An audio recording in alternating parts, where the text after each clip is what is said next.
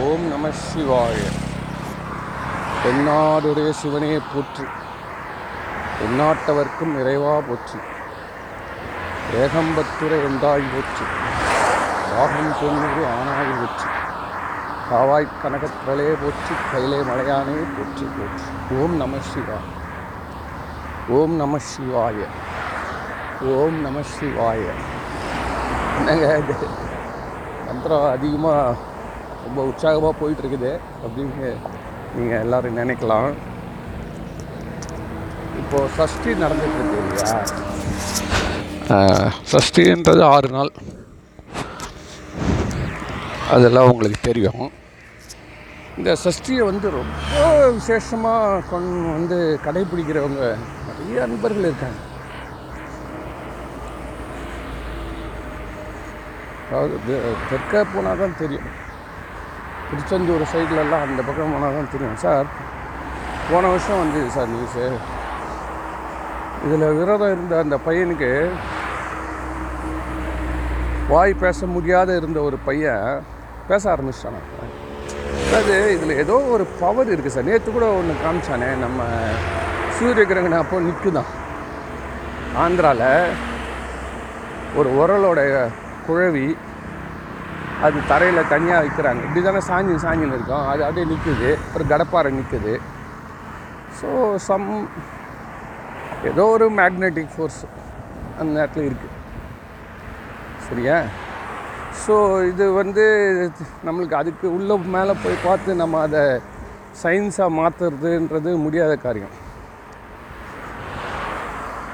ஆன்மீகன்றது எப்பவுமே நான் சொல்கிறது மாதிரி அது சயின்ஸ் பியாண்ட் சயின்ஸ் அறிவுன்னு ஒன்று எடுத்தீங்கனாலே ஆன்மீகம் சப்ஜெக்ட் டோர் க்ளோஸ் ஆகிடும் நீங்கள் பார்க்குறது எல்லாமே வந்து மாயை தான் அதனால் இது வந்து ஒரு உயிரினால் அனுபவிக்கப்பட வேண்டியது. அவ்வளோதான் அறிவினால் அல்ல. அதனால தான் இதை கோடிஃபை பண்ண முடியல. அப்போது உலகத்தில் இருக்க அத்தனை ஊமைகளும் அழிச்சு போயிட்டு திருச்செந்தூர் மண்டபத்தில் உட்கார வச்சு ஆறு நாள் விரதம் இருக்க வச்சு ஆறாவது நாள் எல்லோரும் பேசுங்க வாங்க. எல்லாருக்கும் டிக்கெட் போட்டு எல்லாருக்கும் பெட் அரேஞ்ச் பண்ணி. பண்ணிட்டா சயின்ஸ்னால் அப்படி தான் பண்ணுவான். ஒருத்தனுக்கு கண்டுபிடிச்சது எல்லாருக்கும் பொருந்தும் சயின்ஸுன்றது என்னென்னா ஒரு லேபில் ஒரு வாட்டி ப்ரூவ் ஆகிடுச்சுன்னா அது எல்லாருக்கும் பொருந்தும் ஆனால் ஆன்மீகம் அப்படி இல்லை. ஒருத்தனுக்கு ப்ரூவ் ஆகும். இன்னொருத்தனுக்கு ப்ரூவ் ஆகாது. ஏன்னா அவன் உள்ளே இருக்கக்கூடிய அந்த வினைகள் கர்மாஸ் அந்த வேரியேஷன்ஸு இங்கிலீஷு ஆத்மா லெவலில் இருக்கக்கூடிய வேரியேஷன்ஸ் வேறு வேறு. அதனால தான் ஒரே நேரத்தில் பிறந்த ரெட்டை குழந்தைக்குள்ளாரியே டிஃப்ரென்சஸ் நிறைய வரும். ஸோ இப்போ நான் என்ன சொல்ல வரேன்னா இந்த மாதிரி விரதம் இருக்கிறாங்க. நேற்று ரெண்டு நண்பர்கள் பேசிகிட்ருக்காங்க என்னப்பா டிஃபன் சாப்பிட்லாமா அப்படின்னு கேட்குறாரு அதுக்கு இன்னொருத்தர் சொல்கிறாரு விரதம் இருக்கிறவர் அவர் சொல்கிறாரு இன்றைக்கி நான் பழம் மட்டும் தான் சாப்பிடுவேன் இன்றைக்கி நான் சஷ்டி விரதம். உடனே இவர் சொல்கிறாரு என்னால் அது முடியாது. எல்லாமே மனசு தாங்க எல்லாம் காரணம். மனசு நல்லா இருந்தால் சரி அவ்வளோதான் இதெல்லாம் நான் வந்து ஏங்க சுகர் பிபி இருக்கிறவன் எப்படி இருப்பான். அதெல்லாம் அந்த காலத்தில் வச்சாங்க அவ்வளோதாங்க அப்படின்னு. தன்னுடைய இயலாமையை ஒரு எதிர்மறையான பேச்சினால என்ன, ஒரு ஆப்போசிஷன் ஒரு எதிர்ப்பு கொடுத்து அவனை தன்னோட நண்பர் அவர் உடனே சிரிச்சுட்டு ஆமாம் ஆமாம் நீங்கள் சொல்கிறது கரெக்டு தான் விட்டுட்டார். அது நீயே பட்டு தெரிஞ்சுக்கோ அந்த அனுபவத்தை விட்டார். ஏன் அப்படின்னா இது நியாயமாக என்ன சொல்லணும்னா விரதம் இல்லாதவர் விரதம் இருக்கிறவர் சொன்ன உடனே ஐயா அவங்களுக்கு ஆண்டவன் இந்த பாக்கியத்தை கொடுத்துருக்குறான் இன்னும் எனக்கு அந்த வாய்ப்போ உறுதியோ என்னவோ தெரியல அந்த விருப்பமோ இல்லாமல் என்னை வந்து எனக்கு அந்த அனுபவம் கிடைக்கல. இறைவன் செயல். பார்ப்போம் கடவுள் நம்ம எல்லாரையும் வந்து வழி நடத்திட்டு தானே இருக்கான். அப்படி சொல்லிட்டு போயிட்டு எப்படி இருக்குது ஓ எல்லாம் மனசு தான் காரணம். தான் அப்போ எல்லாம் மனசு தான் காரணம். அப்படின்னா எதுவுமே கோயிலே வேண்டாம். திருவிழா வேணாம் பண்டிகை வேணாம் எதுவுமே வேணாம். நீ சொல்கிற ஆள் நீ ஏன் கோயிலுக்கு போகிற இதை சொல்கிறவர் இவரும் கோயிலுக்கு போகிறார் கோயிலே வேலை செய்கிறார் தனி நீ சொல்கிறல்ல அப்போது எல்லாம் மனசுன்னு சொல்லிட்டு மலை மேலே உட்காந்துட்டான் இல்லை சித்தராக திரிகிறான் சார். எல்லாம் மனசு சார். அப்போது திருக்கோயிலோ வழிபாடுகளோ கிடையாது. ஏன்னா மனசுலேயே. ஓ அது கூட சத்தம் வரக்கூடாது. நீ உள்ள என்ன நினச்சிக்கிறான்னு யாருக்கும் தெரியவும் தெரியாது அப்படி இருக்கிற நிலை தான் ஆன்மீகம். அது எல்லாரும் போயிட முடியுமா? எடுத்த ஒருத்தரும் அதனால் இது மாதிரி நம்மளால் ஒரு முயற்சி முடியல இன்னொருத்தன் பண்ணுறோன்னா நம்ம அதை வந்து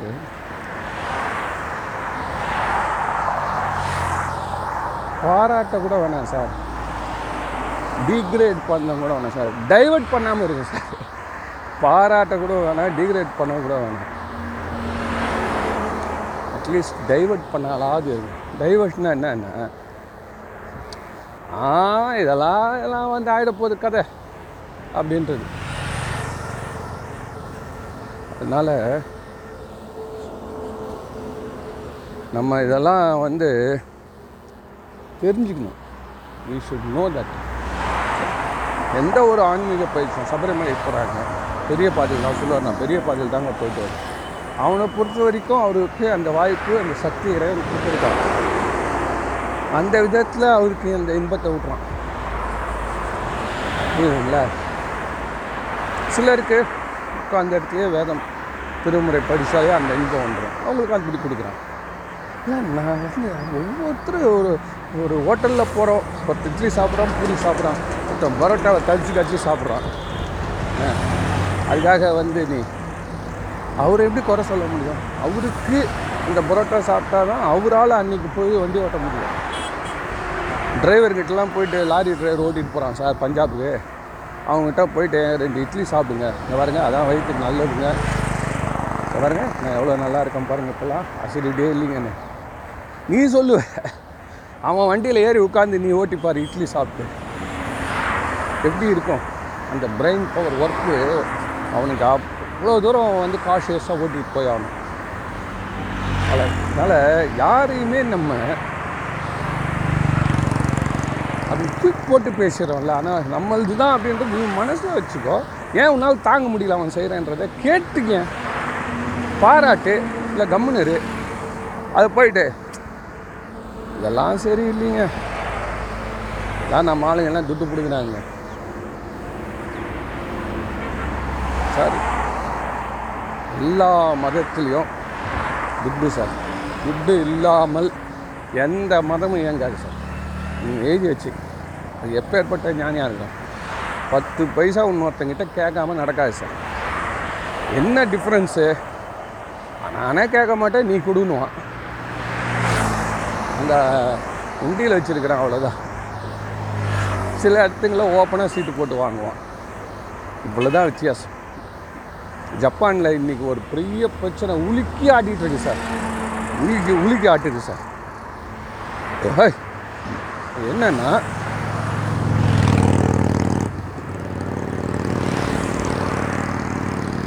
நான் வந்து ஒரு ரெண்டு வருஷம் ஒன்றரை வருஷம் முன்னாடியே ஜப்பானில் ஃபாலோ பண்ண ஆரம்பித்தேன் அப்போது அவங்க வந்து ஒரு ஸ்டோரி ஒன்று கவர் பண்ணாங்க. ஜப்பான் வந்து எயிட்டீன் ஹண்ட்ரடில் தான் அந்த மேற்கத்திய நாடுகள் கூடலாம் தொழில் புரட்சி ஆரம்பித்த உடனே அங்கேருந்து நிறைய பேர் வர ஆரம்பித்தாங்க வியாபாரம் பண்ணுறதுக்கு அவங்களுடைய பொருட்கள். நிறைய இன்ஸ்ட்ருமெண்ட்ஸ் எக்யூப்மெண்ட்ஸ் எல்லாம் டெவலப் பண்ணி அனுப்புறப்போ அந்த நாகசாகின்னு இருக்குதுன்னு நினைக்கிறேன் அங்கே தான் அங்கே தான் வந்து நிறைய பேர் வந்து கிறித்துவ மதத்தை சார ஆரம்பித்தாங்க ஏன்னா அங்கேருந்து மே- மேற்கத்திய நாட்டிலேருந்து வியாபாரியும் கூட பாதிரிமார்களும் வர ஆரம்பித்தாங்க வந்தாங்க. இப்போ கூட பெரிய பெரிய சர்ச்சஸ் இருக்குது ஆனால் அந்த ஊரில் மட்டும்தான் இருக்குது மற்ற இடம் எல்லாமே வந்து அவங்களுடைய தொன்மையான மதங்கள். ஊதாதையர் வழிபாடு நெருப்பு வணங்குறது அந்த மாதிரி நம்ம ஊர் மாதிரியே தான் சார். எப்படி இந்த எல்லை தெய்வங்கள் காவல் தெய்வம் கிராம தெய்வம் வணங்கணும் அதே தான் பண்ணுறோம் இன்றைக்கும் கூடவே புத்த மதமும் இருக்குது. இவங்க புத்த மதத்தையும் கும்பிடுவாங்க. தன்னுடைய சொந்த அதில் வந்து ரொம்ப ஸ்ட்ரிக்டாக புத்தகத்தில் போயிட்ட ஆசை ஊற்று அப்படியே இது எந்த தெய்வத்தையும் உருவோடு வழிபடாது மூட நம்பிக்கை பண்ணாத மூதாத அப்படிலாம் கிடையாது. அவன் ரெண்டும் அப்படியே அனுப்பிச்சு போயிட்டான்.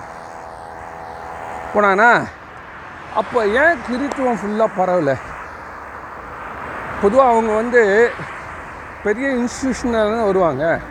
அப்போ இந்த ஊர்லேயும் ஏழைங்க இருந்திருப்பாங்க இந்த ஊர்லேயும் கஷ்டப்படுறாங்க அப்படியே ஏன் கிறித்துவம் பரவலை? அப்படியே மனசில் ஒரு யோசனை வந்து. இப்போ அந்த இஷ்யூ தான் சார். ஒரு பிரதம மந்திரியை சுட்டு வெடி வச்சு சுட்டு கொண்டுட்டானுங்க சார் இப்போ. பேர்பட்ட பிரதம மந்திரி தெரியுமா அவங்களுக்கு செகண்ட் டேர்ம் ஜெயிச்சு அவர் வராரு. உலக நாடுகளுக்கெல்லாம் அவர் தான் வந்து பெரிய நட்பு உறவாக இருக்கார் ஜப்பானுக்காரங்க அபேன்னு பேர் அபே. அவர் பேர் வந்து அபே. நம்ம அபே ஆட்டோலாம் ஓடிட்டு போகிறோம் அந்த மாதிரி. சுஜிசு அபே. ஆள் நல்லா அழகாக இருப்பார். நல்ல நட்பு இனிமையான சிரிப்பு. அவர் இருந்த வரைக்கும் ரொம்ப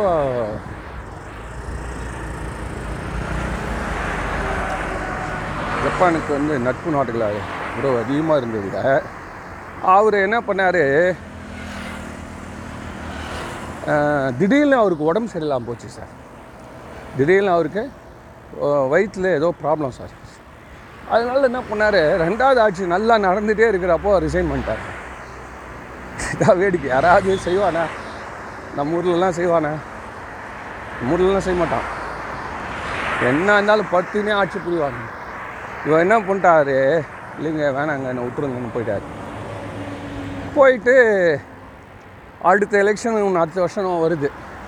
ஒரு வருஷம் ரெஸ்ட் எடுத்தார். அதுக்கப்புறம் அந்த மீட்டிங்கில் கலந்துக்காக கூப்பிட்ருக்காங்க ஒரு ரோடு சைடு மீட்டிங் அந்த ரோட்டில் நின்று இவர் பேசிகிட்டு சுற்றி ஒரு பத்து போலீஸ் சுற்றி தூர தூரம் நிற்கிறான் சார்.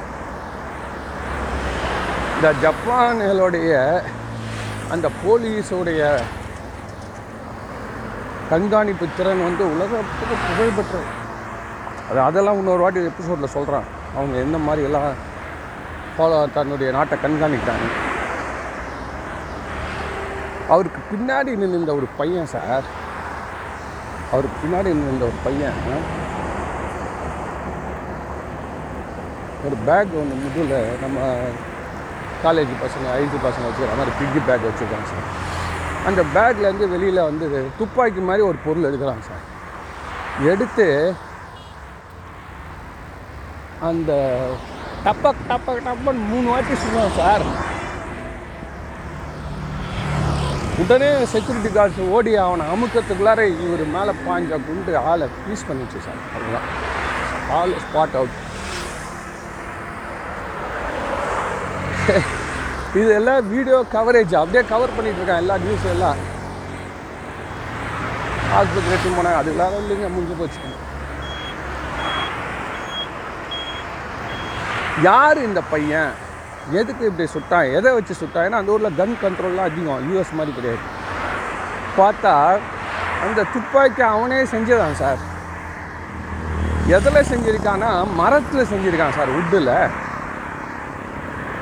ஸ்ப்ரிங்கு மருந்து உள்ள எல்லாம் செஞ்சு எங்கள் இதுலேயுமே மாட்டாது ஸ்கேனிங்கில் ரெண்டாவது அவன் அந்த அவன் வீட்டிலே பயிற்சி பண்ணியிருக்கான் சார் சத்தம் வராமல் செவுத்தில் அடித்து அடித்து சா அந்த குண்டை பயிற்சி பண்ணியிருக்கான்.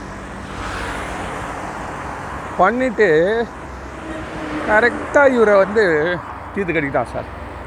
சரி யார்? என்ன நோக்கம்? எதுக்காகடா நீ தீர்த்து கட்டின? என்னன்னு கூப்பிட்டு கேட்டால் இந்த மாதிரி யூனிஃபிகேஷன் சர்ச்சுன்னு ஒரு அமைப்பு இருக்குது அந்த கிறித்துவ அமைப்பு வந்து உல உலகெல்லாம் அவங்களுக்கு வந்து பெரிய பெரிய லெவலில் கான்டாக்ட்ஸ் இருக்குது அதில் வந்து அவங்க அம்மா வந்து மெம்பராக இருந்திருக்கிறாங்க. அந்த சர்ச்சு என்ன பண்ணுது? தங்கிட்ட இருக்க மெம்பர்ஸ் எல்லாரையும் எப்படியோ பிரெயின் வாஷ் பண்ணி இந்த மாதிரி கஷ்டத்தில் நிவர்த்தி பண்ணுறான் அதை பண்ண இதை பண்ணு சொல்லி எத்தையோ சொல்லி அந்த அம்மாவுடைய சொத்து மொத்தம் எழுதி வாங்கிடுச்சு. இந்த பையனுக்கு எந்த சொத்தும் கிடையாது. பெரிய பணக்காரெல்லாம் இல்லை. சாதாரணமாக ஒருத்தர் மிடில் கிளாஸ் சார் ஒரு வீடு தான் இருக்குது சார் அவங்களுக்கு. அப்படி வச்சுக்கோமே. அதை கூட எழுதி வாங்கிட்டாங்க சார். சரி வாங்கினதுக்கு இவருக்கு என்ன சம்மந்தம் ஷின்சு அபே. அபேக்கு அவருக்கு என்ன சம்மந்தம்னா அவருடைய ஆளுங்கட்சியில் பெரும்பான்மையான பேர்கள் வந்து இந்த சர்ச்சுக்கு அல்லக்கையாக இருக்கிறார்கள். அதாவது என்ன மறைமுகமாக தொடர்பு வைத்துக்கொண்டு அந்த சர்ச்சிலேருந்து நிறைய பணம் வாங்குறாங்க. அந்த சர்ச்சை என்ன கேட்டாலும் செய்து கொடுத்து கொண்டு இருக்கிறார்கள் எவ்வளோ அவங்க நடத்துகிற நிகழ்ச்சியெல்லாம் இவங்க வந்து பார்ட்டிசிபேட் பண்ணி ஒரு பெரிய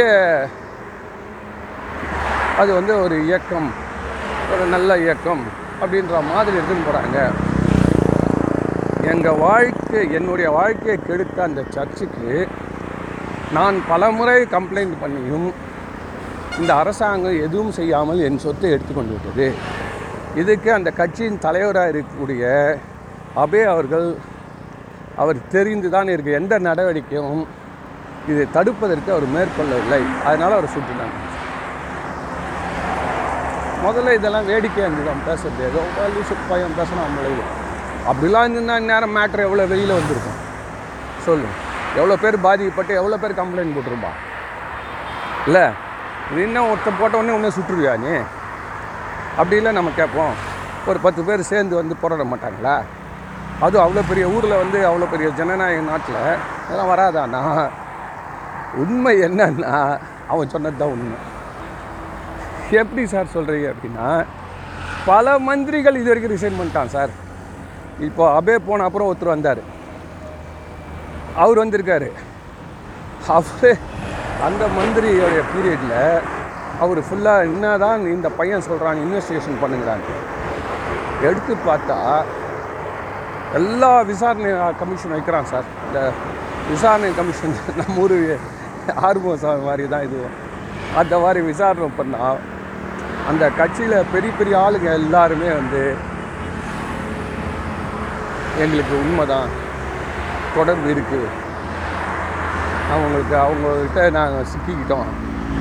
எப்படி சிக்கிக்கிட்டோம் ஏதோ ஒரு பெனிஃபிட்டோ இப்போ ஏதோ பணமோ எலெக்ஷன் நேரத்தில் பணம் கொடு ஏதோ ஒன்று சார் அந்த சர்ச்சு வந்து அப்படியே கிரிப்பில் வச்சுட்டான் சார். உள்ளே போயிட்டு உடனே அந்த சர்ச்சை வந்து லைசன்ஸை கேன்சல் பண்ணி சர்ச்சை முடக்கி அது- அதுக்கு பேன் பண்ணிட்டான் சார். டோட்லி டிஸ்க்ளோஸ் க்ளோஸ் அதுக்கப்புறமா இப்போ வந்து இது நாள் வரைக்கும் எவன்லாம் அதுக்கிட்ட காசு வாங்கினான். என்னென்ன ஃபேவர் பண்ண என்ன பண்ண எல்லாரையும் எடு சொல்லி இப்போ நடந்துகிட்ருக்குது. அவர் வந்து பிரதம மந்திரி வெட்டி தலைமுனிந்துருக்கார் நாட்டு முன்னாடி சொல்லிட்டார். இந்த மாதிரி இது நடந்திருக்குது உண்மை அவமானகரமான ஒரு செயல். இது எங்கே? சார் எங்கே சார் இது? வளர்ந்த நாடு. வளர்ந்த நாடு. ம். அவனை போய் இவன் உழுகுறான் சார். இதுலேருந்து என்ன தெரியுது? பணம் இல்லாமல் மதம் இல்லை. இன்னைக்கு அப்படி தான் வாழ்க்கை போயிட்டுருக்கு. இதில் நீ ஒஸ்தி நீ தாழ்ந்தவன். நான் தான் ஒஸ்தின்னு சொல்கிறதுக்கு இடமே கிடையாது. ஆனால் பணமும் தேவைதான். நம்ம என்ன தெரிஞ்சுக்கிறோம்னா பணமும் தேவை ஆனால் அது வந்து இயல்பாக வரணும். எல்லாமே அக்கௌண்டிங் உட்பட்டு.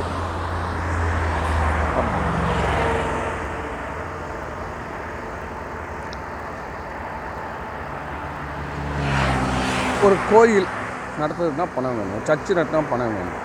எல்லாத்துக்குமே ஒரு பணம் வேணும். ஒரு மசூதி நடத்தினா பணம் வேணும்.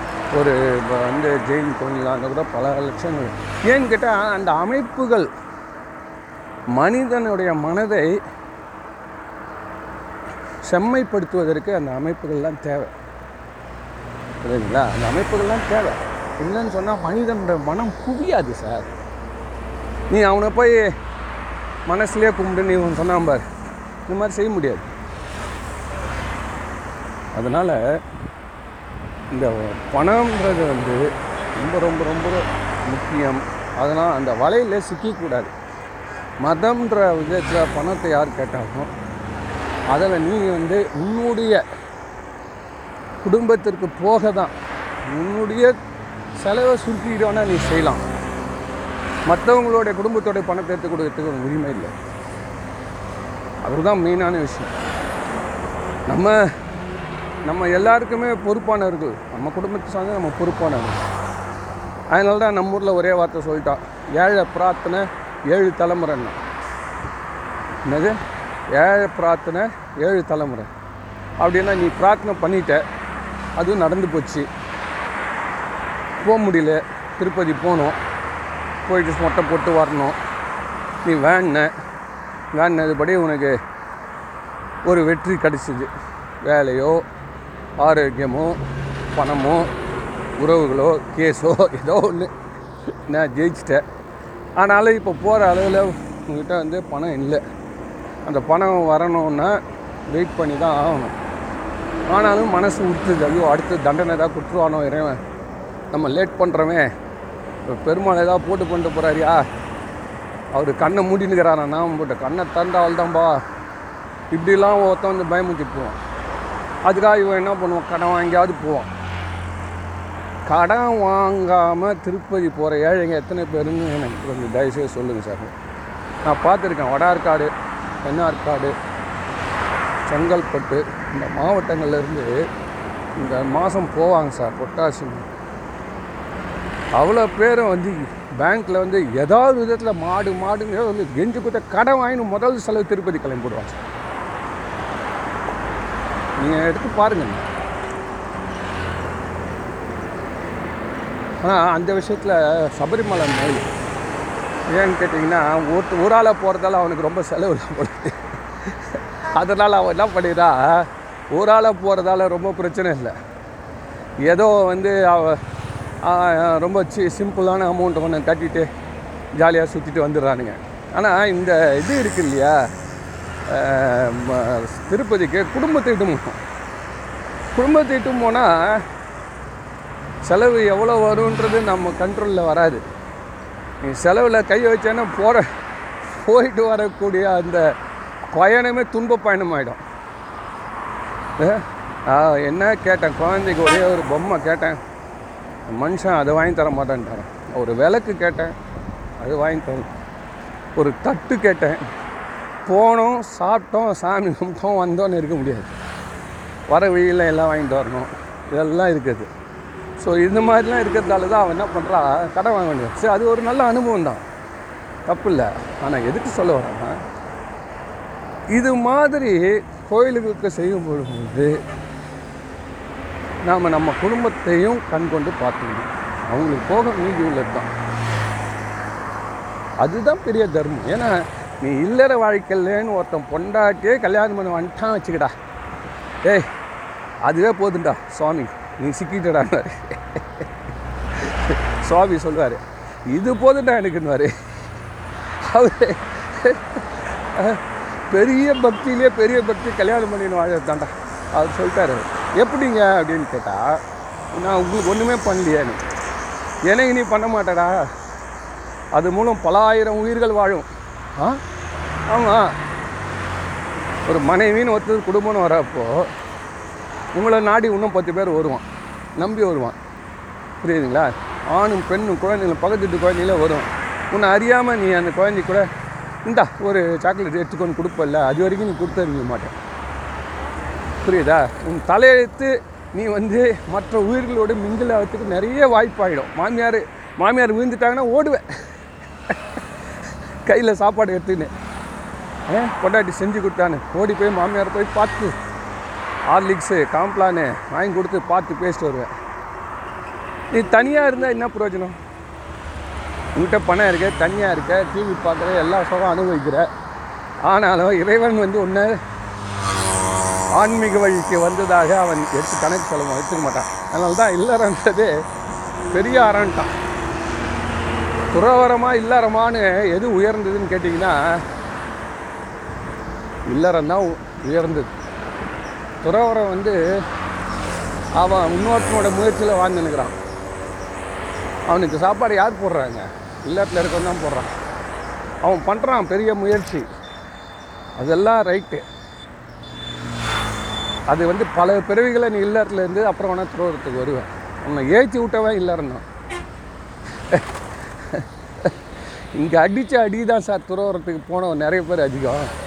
நேராக துறவரம் வந்ததோட இந்த குடும்பத்தில் பட்ட பாடில் ஸோ உன்னை வந்து அந்த போல் வாழ்த்துன்னுவான்ல ஓடி வந்து அந்த கொம்பை பிடிச்சி மூங்கில் கொம்பு அப்படியே வளைச்சிருவான் சார். 90 டிகிரிக்கு மேலேயே பின்பக்கமாக வளையும். வளைஞ்சு அப்படி விட்டானா அவன் அதை தாண்டுறான் பாருங்க. அந்த கையில் இருக்க கொம்பு விட்டுறான்ல இந்த கொம்பு தான் இல்லைறான் அவன் மேலே பறக்கிறான்ல எந்த பாரமும் இல்லாமல் அதான் துறவரம். அவன் போயிட்டு விழறான்ல அதுதான் இறைவனுடைய மடி வெற்றிப்படி. அந்த வெற்றி மடியில் போய் விழறான் சார். இதுதான் வாழ்க்கை. அதனால தான் பேஸ் வந்து இல்லறன்றதால இல்லறத்தில் இருந்து ஒருத்தன் ஜெயிக்கிறான்னா அதுதான் நம்மளுடைய சைவம் சொல்கிறது சைவம் வந்து ஏன் வந்து புத்தகம் சமண மதத்தெலாம் எதிர்க்குதுன்னா இயற்கைக்கு மாறானது. இயற்கைக்கு மாறானது என்னென்னா ரொம்ப நாள் ஓடாது. இப்போ உலகத்தில் இருக்க நானூறு கோடி மக்கள் ஐநூறு கோடி மக்கள் இருக்காங்க சார். பேச்சு எடுத்துப்போம் நம்ம எல்லாருமே சமணர் ஆகிட்டான் வச்சுக்கோங்க. அவர் சொல்கிறபடி வாழ்ந்தால் அவ்வளோ பேருமே கல்யாணம் பண்ணிவிட்டார் அதோட அடுத்து அடுத்த ஜென்ரேஷன் ஓவர் பூமி நின்றுடும் அது எப்படி சஸ்டெயின் ஆகும்? இதே இறைவனும் விரும்பினா அதனால தான் வந்து சிவபெருமானே கல்யாணம் பண்ணி காட்டுறாராம். சிவபெருமானே கல்யாணம் பண்ணி காட்டுறாரு. ஏன் திருக்கல்யாணம்லாம் நடக்குது? ஏன் குடும்பத்தில் நடக்கக்கூடிய விஷயங்கள் எல்லாமே கோயிலில் வச்சு காட்டுறான். ஏன் அப்படின்னா இதுதான் விஷயம். ஒரு எதிரி வரான் அவனை போய் அடிக்கிறான். எங்கேயாவது துறவி போய் சண்டை போட்டுட்டா பார்த்துருவோமா? அவர் பாட்டு கம்முன்னு உட்காந்துருப்பார் அவ்வளோதான் ஆனால் இல்லத்தில் இருக்கிறவன் எதிர்த்து போராடி ஆகணும். தன் மகனை அனுப்புகிறாரு சிவபெருமான். போய் அவனை போய் இப்போ அடக்கிட்டு வான்னு. சூரபத்மனை. அதனால் இந்த இல்லறம்ன்றது ரொம்ப ரொம்ப ரொம்ப உயர்ந்தது. அந்த இல்லறத்தில் இருந்து நம்ம இந்த கோயில் விவகாரம்லாம் போகிறப்போ யாருக்கும் நம்ம வந்து மனசு கீழ்த்தனமாகவோ இதுவோ சொல்லக்கூடாது. அவங்கள உதாசீனப்படுத்தக்கூடாது. அந்த மாதிரி இது வரைக்கும் பண்ணினவன் நம்மளை மாற்றிக்கிட்டா நமக்கு நல்லது. மாற்றலாம் ஒன்றுக்கு ஒன்றும் பிரச்சனை இல்லை. உன் விதி நீ அனுபவிச்சுப்போ ஆனால் உன்னை மாற்றிக்கொள்வதற்கு முயற்சி நீ எடுத்தால் இறைவன் அதுக்கு அனுகிரகம் பண்ணும் என்ன எந்த ஒரு மதம் யார் என்ன முயற்சி பண்ணாலும் ஒருத்தங்க வந்து கேதார்நாத் பத்ரிநாத் போயிட்டு வராங்க ஏங்க அங்கே தான் கடவுள் இருக்காரா? கைலாஷ் போயிட்டு வராங்க ஏங்க அங்கே தான் சிவபெருமான் உட்காந்துங்கிறாரா ஒருத்தன் அஜ்ஜு போயிட்டு வர ஏங்க அங்கே தான் இருக்கிறாரா? எல்லாம் மனசு தாங்க அது என்ன கேட்டிங்கன்னா இந்த போயிட்டு வருவதால் அவங்க உடம்பு படக்கூடிய கஷ்டம் அவங்கள ஒரு விதத்தில் கண்டிஷன் பண்ணுதில்ல. ஒரு விதத்தில் அவங்கள கண்டிஷன் பண்ணுதில்ல. அந்த விஷயத்தில் வந்து அவங்களுக்கு அந்த வாய்ப்பு கிடைச்சது. அவங்க செய்த ஒரு தவ பயன் சரி. அப்போ நமக்கு போவாதவனுக்கு அப்படின்னா. உனக்கு அதை நீ மகிழ்ந்து நீ பாராட்டினாலே நீ உயர்ந்துடுற ஏன் அப்படின்னு கேட்டிங்கன்னா எல்லாம் சிவன் செயல். சிவபெருமான் இந்த கொடுத்துருக்கான். அவன் வந்து அவனுடைய ஆட்டம் தான் எல்லா இடத்துலையும் நிகழுது. அந்த உயிருக்கு அதை கொடுத்துருக்கான். நமக்கு அதே நினைவு வந்து ஒரு பதிகம் அப்பர் சாமி பதிகம் பாடுறோம். சுந்தர தேவாரம் பாடுறோம். கேதாரி நாத்து பற்றி கேதாரீஸ்வரம் நம்ம அதே நினைப்பில் இருக்கப்ப இறைவன் அதே அனுபவத்தை கொடுப்பான். அதனால என்ன ஆகுதுன்னா முதல்ல நம்மளுக்கு வந்து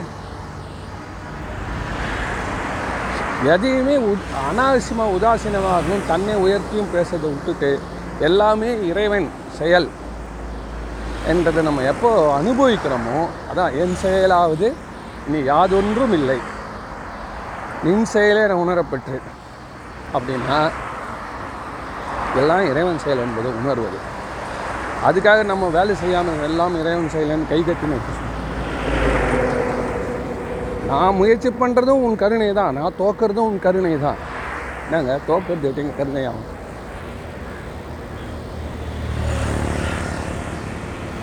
அதாவது நல்லா எப்படி இந்த பூரி மாவை அடிக்கிற மாதிரி அடித்து வறுத்து எடுக்கிறான்ல. அது எதுக்காக? அது மாதிரி தான் நம்மளுடைய ஒவ்வொரு தோல்வியும் இறைவன் கொடுத்தது. ஏன்னா முயற்சி தான் நம்மளுது. பலன் அவுந்து பலன் இவ்வளோ பெரிய பிரபஞ்சத்தை ஏற்கிறான் நமக்கு ஒரு வெற்றியை அவன் ஒருங்கிணைச்சு தரத்துக்கு எவ்வளோ நேரம் ஆக போகுது? எவ்வளோ நேரம் ஆக போகுது? இந்த கோழியை திட்டினாங்க திட்டினாங்க திட்டினாங்க திட்டினாங்க. ஏதோ க டீம்லேருந்து திட்டாங்கன்னு நினைக்கிறேன். எனக்கு தெரிஞ்சு நான் வந்து கிரிக்கெட் பார்க்கல. இந்த இப்போது இந்தியா பாகிஸ்தான் நான் பார்க்கல. நான் கிரிக்கெட்டை முன்னாடி பார்த்துன்னா இப்போ ரொம்ப பார்க்குறது இல்லை. ஆனாலும் நான் எதேச்சும் அந்த சோஷியல் மீடியா சைட்லலாம் போகிற பார்த்தா கோழி எல்லாரும் திட்டி நின்றானுங்க ரெண்டு மாதம் முன்னாடி. இந்த மாதிரி அவனுக்கு வந்து இப்படி பண்ணிட்டீங்க அப்படி பண்ணிட்டீங்க. அவன் பொறுப்பு இல்லை. இப்படி பண்ணுறான் அப்படி பண்ணுறான் கல்யாணத்துக்கு அப்புறம் இப்படி ஆகி போய் என்னென்னவோ திட்டு திட்டு திட்டு திட்டு. நீக்கிட்டேன் கூட நினைக்கிறேன். இப்போ இந்த ஓவரில் வந்தான் சார். அடிச்சான் சார். இப்போ நான் இப்போ நான் அந்த இது சீன் பார்க்கல. ஆனால் வந்து மற்றவங்க பாராட்டுறதை பார்க்குறேன் பாராட்டுறதுன்னா எப்படின்னா பாகிஸ்தான் அதனால் துன்பப்படுறதை பார்த்து அனுபவிக்கிறத பார்க்குறேன் எல்லோரும் என்ன பண்ணுறா பாகிஸ்தான் வந்து இவ்வளோ தோத்துட்டோம்னு வேதனைப்படுறான். அந்த வேதனையை வந்து இவங்கெல்லாம் பார்த்தா போய் டிவியை உடைக்கிறான் அதை பண்ணுறான் இதை பண்ணுறான் இதெல்லாம் காட்டுறானுங்க என்ன? இப்போது ஒரு ஒரு பால் அந்த ஃப்ளிக் ஆகி இறைவன் ஒரு நிமிஷம் கேட்ச் போயிட்டு வச்சுக்கோங்க. கோழியோடைய இது என்ன? விட்டு சார் எல்லாமே அந்த நேரத்தில் வரக்கூடிய காற்று அந்த நேரம் வரக்கூடிய இயற்கையோடைய சம்பவம் இதெல்லாம் வந்து பல விஷயங்கள். அதனால் வந்து இது இது நம்ம எதுவுமே வந்து ஒரு பெரிய பிரபஞ்சத்தினுடைய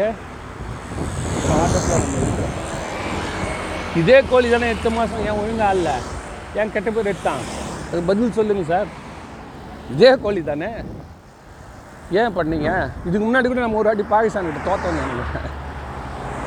அப்போ ஜனங்க நம்ம ஜனங்க அதை பற்றி இல்லை. தோத்துட்டோமா?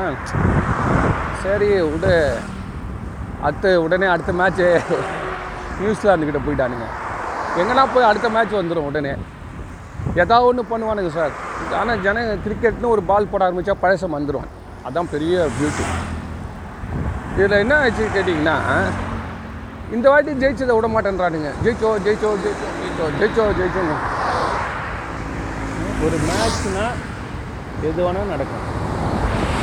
ஸோ ஆஸ் ஏ ஸ்போர்ட்ஸ் வந்து நீ அதை என்ஜாய் பண்ணுவ. தப்பு கிடையாது. ஆனால்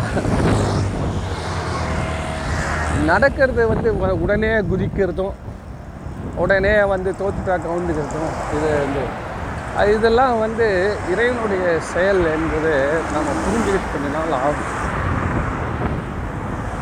அதனால தான் என்ன சொல்லலாம். எல்லாம் என் செயல்ன்றது விட எல்லாம் இறைவன் செயல்ன்றது எதுனா இறைவனின் முடிவு.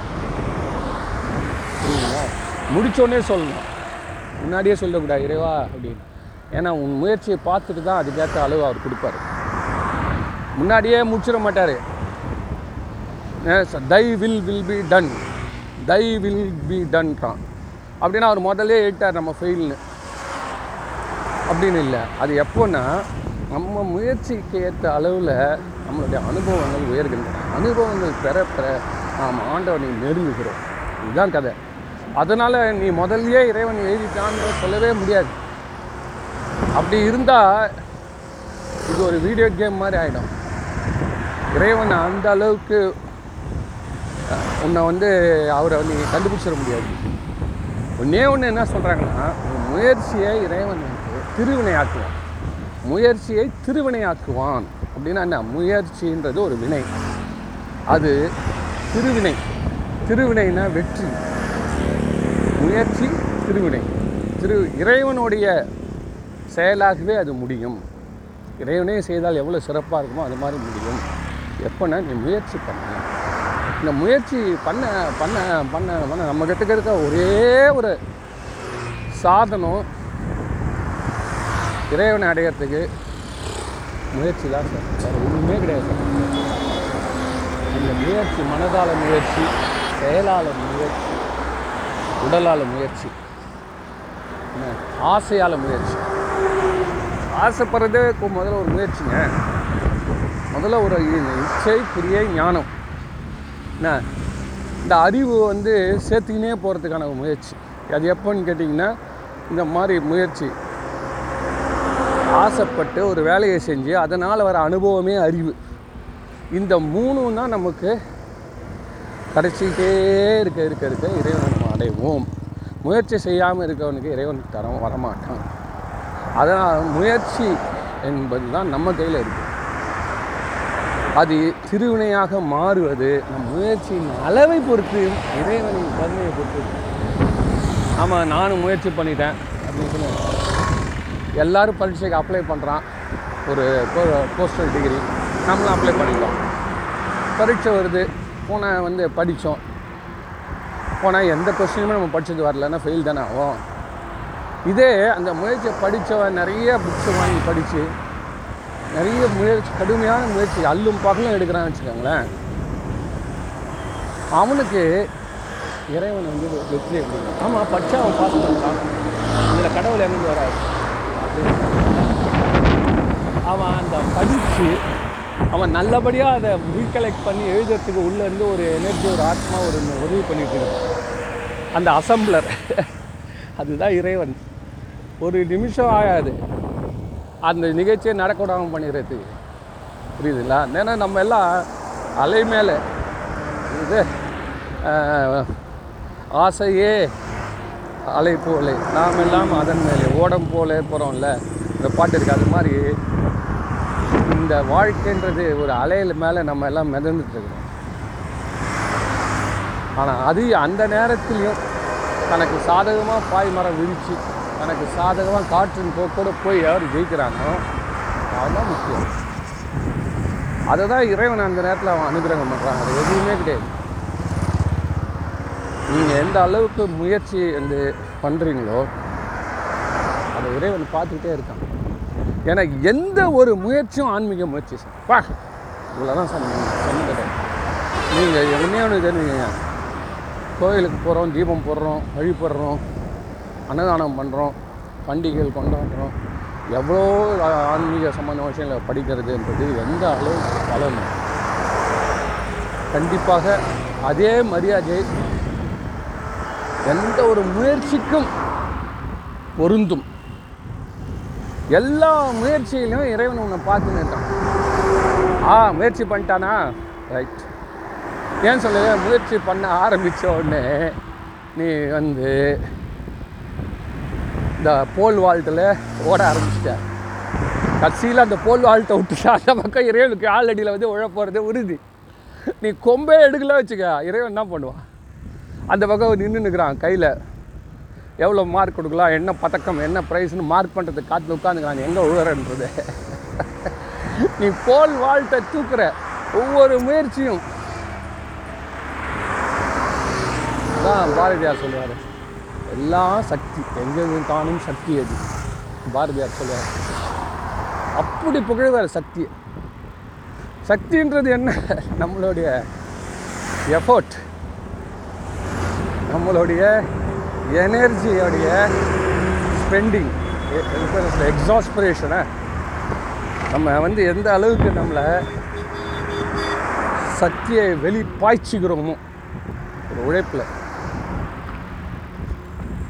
நேற்று வரைக்கும் நீங்கள் வந்து ரெண்டு கிலோமீட்டர் வாக்கிங் டெய்லி போகிறீங்க சார் மூவாயிரம் ஸ்டெப்பு சார் ரைட் ஓகே இன்றைக்கி முடிவு பண்ணிட்டீங்க. மூவாயிரம் ஸ்டெப் இல்லை ஆறாயிரம் பார்ப்போம். ஆ ரைட் அந்த முயற்சி நீங்கள் எடுக்கிறீங்கன்னா கடவுளை ரெடி ஆகிட்டான் பையன் ஓட ஆரம்பிச்சிட்டாடா. வாடா வாடா வாடா வாடா. வாடா ராஜா வா. ஏன்னா நீ எங்கன்னா ஒரு இடத்துல போய் அதிக வெற்றியோ அதிக துன்பமோ பட்ட உடனே என்ன? எங்கே வந்து உழுவேன் இறைவன் காலடியில் தான் வந்து உழுவேன் முயற்சியே பண்ணாமல் ஆமை மாதிரி இருந்தால் இறைவன் ஒன்றும் பண்ண முடியாது.